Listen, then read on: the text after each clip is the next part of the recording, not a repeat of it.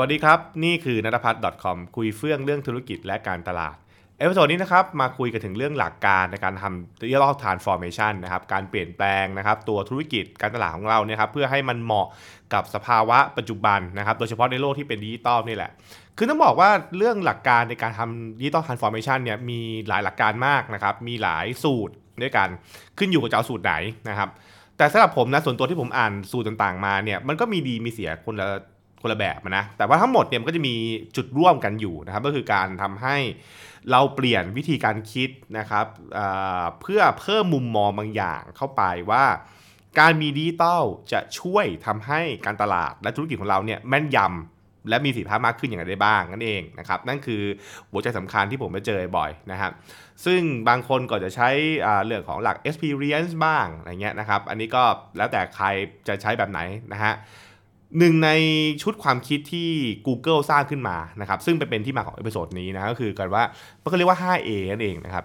5A เนี่ยนะครับ 5A คือก็คือคำย่อแหละของตัว A 5 ตัวนะครับที่เขาบอกว่ามันเป็นโฟกัสสำคัญนะครับหากเราวันนี้เราจะใช้ประโยชน์จากตัวดิจิตอลเนี่ยให้เกิดประโยชน์กับธุรกิจเนี่ยเราโฟกัสอะไรได้บ้างนะครับเพราะฉะนั้นเนี่ยจะมาคุยกันใน episode นี้นี่เองนะครับ A แรกคือหลาย audience หมายความว่านะครับด้วยการมีดิจิตอลเนี่ยนะครับมันทำให้มีศักยภาพในการที่ธุรกิจสามารถระบุได้ว่าใครคือลูกค้านะครับที่สำคัญนะครับหรือคนที่ตัวเองต้องการ จะสื่อสารเนี่ยใครใช่ไหมครับก็อย่างที่เรารู้กันนะครับก็คือพอวันนี้เรามีไอ้พวกช่องทางดิจิตอลเนี่ยมันก็ track data กันได้มากขึ้นใช่ไหมแล้วเราก็รู้ว่าคนไหนเป็นแบบไหนบ้าง เรารู้ว่าคนไหนกำลังหาอะไรอยู่ คนไหนกำลังอยู่ในช่วงสถานการณ์แบบไหนใช่ไหมครับเพราะฉะนั้นเนี่ยการระบุตัวตนแล้วก็การเข้าไปนะครับเรียกว่า มีปฏิสัมพันธ์นำเสนอนะครับหรือพยายามที่ถ้าพูดภาษาบ้านๆคือไปชาร์จอะไรเงี้ยนะครับกับคนที่ใช่เนี่ยก็เป็นโจทย์ใหญ่ของธุรกิจนั่นแหละนะครับเพราะนั่นคือธุรกิจก็ต้องถามตัวเองว่าทำอย่างไรนะครับ เพื่อที่เราจะสามารถนะฮะระบุตัวตนแล้วก็สามารถเข้าถึงคนที่ใช่ให้ได้นะครับอันนี้ก็คือตัวเรื่องของ audience นะครับ A แรก A ที่ 2 ก็คือ asset หมายความว่านะครับเมื่อเราเข้าถึงคนที่ใช่แล้วเนี่ยนะครับเราก็จะต้องนะครับนำเสนอเอเรียกว่า customer experience นะครับอ่ากับมา CX นั่นเองก็คือ เราจะต้องนำเสนอประสบการณ์ที่ใช่ให้กับคนเหล่านี้ ซึ่งแปลว่าธุรกิจเองก็ต้องมี asset นะครับในการที่จะเอาไปพูดคุยกับคนเหล่านี้นั่นเอง เช่นนะครับถ้าเกิดเป็นคนที่ซื้อของไปแล้วให้พูดแบบหนึงซื้อกับคนที่เขากำลังเข้าเข้ามาดูดูมาด้อมๆมองอย่างเงี้ยนะฮะก็ให้พูดแบบหนึงคนที่กำลังจะเรียกว่าพิจารณาอยู่ก็เอาแบบหนึ่งเป็นต้น เพราะฉะนั้นเนี่ย customer experience เนี่ยจะเป็นโจทย์ใหญ่มากก็คือว่าเราจะสื่อสารกับคนที่ใช่ในแต่ละช่วงในแต่ละสถานการณ์อย่างไรด้วย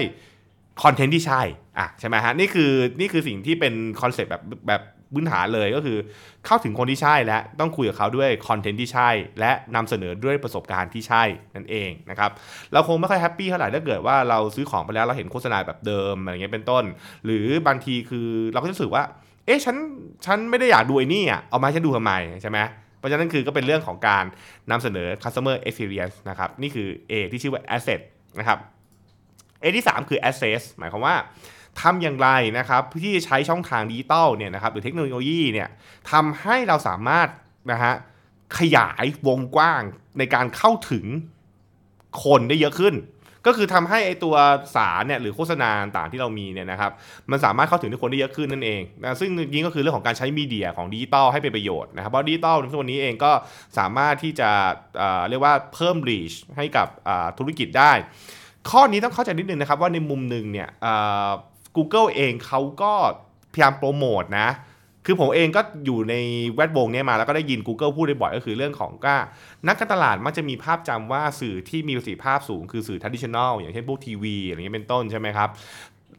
แต่ว่าทุกวันนี้เนี่ยเราต้องยอมรับนะว่าในแง่ของสื่อดิจิตอลเนี่ยนะครับมันสามารถทำให้เราเข้าถึงคนได้เยอะมากขึ้นนะครับได้กว้างขวางมากขึ้นนั่นเอง รวมถึงได้เข้าถึงคนบางกลุ่มที่อาจจะเรียกว่าไม่ใช้สื่อ traditional อย่างเช่นทีวีหรือวิทยุเป็นต้น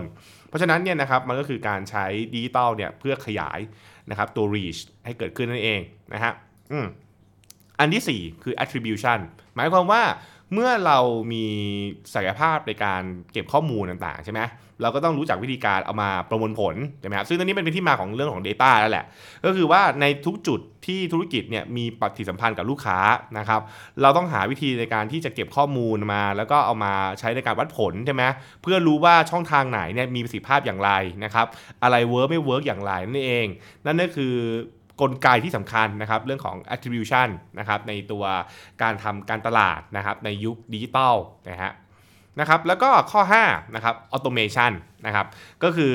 เมื่อคุณมีสเกลของการทำการตลาดที่เยอะขึ้น การทำธุรกิจที่เยอะมากขึ้น เช่นช่องทางที่เยอะขึ้น การสื่อสารที่เยอะขึ้น การแบ่ง segment ที่ละเอียดมากขึ้น แล้วต้องหาวิธีการทำให้มันง่ายขึ้นใช่ไหมก็คือการทำ automate เนี่ยนะก็คือทำให้เราเกิดอ่าเรียกว่าแทนที่ต้องทำมานั่งมานั่ง manual ทุกอย่าง ก็ ให้คอมพิวเตอร์ทำงานให้ ให้ AI ทำงานให้ เพื่อย่นระยะเวลานะครับอืมนั่นก็คือ 5A นั่นเองนะครับ ก็อย่างที่เราคุยกันแล้วครับ ก็คือจะประกอบไปด้วยนะครับอ่า audience ใช่ไหมฮะนะครับ asset นะฮะเรื่องของอ่า attribution เรื่องของ access แล้วก็เรื่องของ automation นะครับ 5A ก็ต้องบอกงี้ ในในแง่ของ Google เนี่ยเขาพยายามบอกว่าให้พยายามท่อง 5A เนี่ยขึ้นใจ แล้วบอกว่าวันนี้การตลาดของคุณควรจะมีประสิทธิภาพใน 5A เนี่ยที่ดีมากนะครับในการเรื่องของการระบุตัวตนลูกค้า เรื่องของการทำ asset content นะครับเรื่องของอการเข้าถึงลูกค้านะครับเรื่องของการติด tag ต่างๆ ไปเรื่องของการทำ automate ต่างๆ ไป นั่นก็คือเป็น concept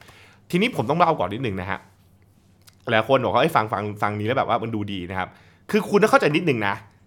Google ทำอะไรขึ้นมาเนี่ยนะครับในมุมหนึ่งก็มี agenda ของเขาด้วยนะ คือถ้าเกิดว่าใครที่เป็นคนตามพวกนี้ดีๆเนี่ยจะสังเกตว่าไอ้ 5A ที่ว่าเนี่ยมีประโยชน์ไหมมีประโยชน์ผมเชื่อว่ามีมีประโยชน์เยอะมากทีเดียวนะครับ แต่ในมุมหนึ่งเองเนี่ยมันก็มีความกึ่งกึ่งลิงก์กลับไปที่ตัวธุรกิจของ Google นะ เพราะสุดท้ายเนี่ยมันก็เป็นเรื่องของการทำพวก personalization นะฮะเรื่องของการใช้ตัว ad tracking ต่างๆนะครับที่เกิดขึ้นนะครับในตัวของ Google Platform นั่นเองนะครับเพราะฉะนั้นเนี่ย Google Platform เองก็จะเป็นคนที่ได้รับอนนิสงส์นะครับจากการทำไอตัว 5A นี้โดยปริยายเหมือนกันนะครับทีนี้มีคนถามบอกว่าเออแล้วการทำ 5A นี่มันเป็นมันมันครอบคลุมไหมผมบอกว่ามันครอบคลุมมากพอสมควรนะครับ เพราะมันขึ้นมันมันมันคือการครอบคลุม หลักพื้นฐานของธุรกิจเลยก็คือการเข้าถึงลูกค้าใช่ไหมฮะการให้บริการต่างๆไปนะครับแล้วก็การวัดผลซึ่งมันเป็นงานหลักของการทำการตลาดอยู่แล้วนะครับเพราะฉะนั้นคืออ มันอาจจะไม่ซับซ้อนมาก แต่ผมเชื่อว่าถ้าเกิดคุณทำ 5A นี้ให้ดีนะครับ มันจะทำให้ธุรกิจของคุณนะครับได้คำตอบไปที่ดีเยอะมากทีเดียว เพราะฉะนั้นคืออลองตั้งตัวเองนะครับจากหลัก 5 นี้นะครับ แล้วก็ไปดูว่ามันสามารถจะทำอะไรกับธุรกิจของคุณได้มากน้อยแค่ไหนณวันนี้ธุรกิจของคุณอยู่ในสเตจไหนนะครับ เป็นเก่งแล้วหรือไม่เก่ง หรือตอนนี้ยังเเรียกว่ายังคำคำอยู่ก็ก็ว่ากันไปแล้วกันนะครับ Google เอาทฤษฎี 5A เนี่ยมาใช้กันอีกหลายครั้งมากนะครับ เช่นเรื่องของการบอกว่าเป็น marketing maturity ก็คือแบบว่ามีความพร้อมด้านการทำตลาดมากน้อยแค่ไหนนะครับ หรือในการอ้างอิงเพื่อใช้ในการ present เรื่องอื่นๆของเขาด้วยเหมือนกัน ก็คุ้นๆเอาไว้แล้วกันนะครับ เผื่อวันหนึ่งคุณต้องได้ยินนะครับ จะได้รู้ว่าไอ้ 5A ที่ว่านั่นคืออะไรนั่นเองนะครับนั่นก็คือสิ่งที่เรามาคุยกันใน episode นี้นะครับแล้วถ้าเกิดว่าใครสนใจเพิ่มเติมอะไรก็ comment กันมาได้นะครับว่าอยากรู้เรื่องอะไรอีกนะฮะสำหรับวันนี้ สวัสดีครับ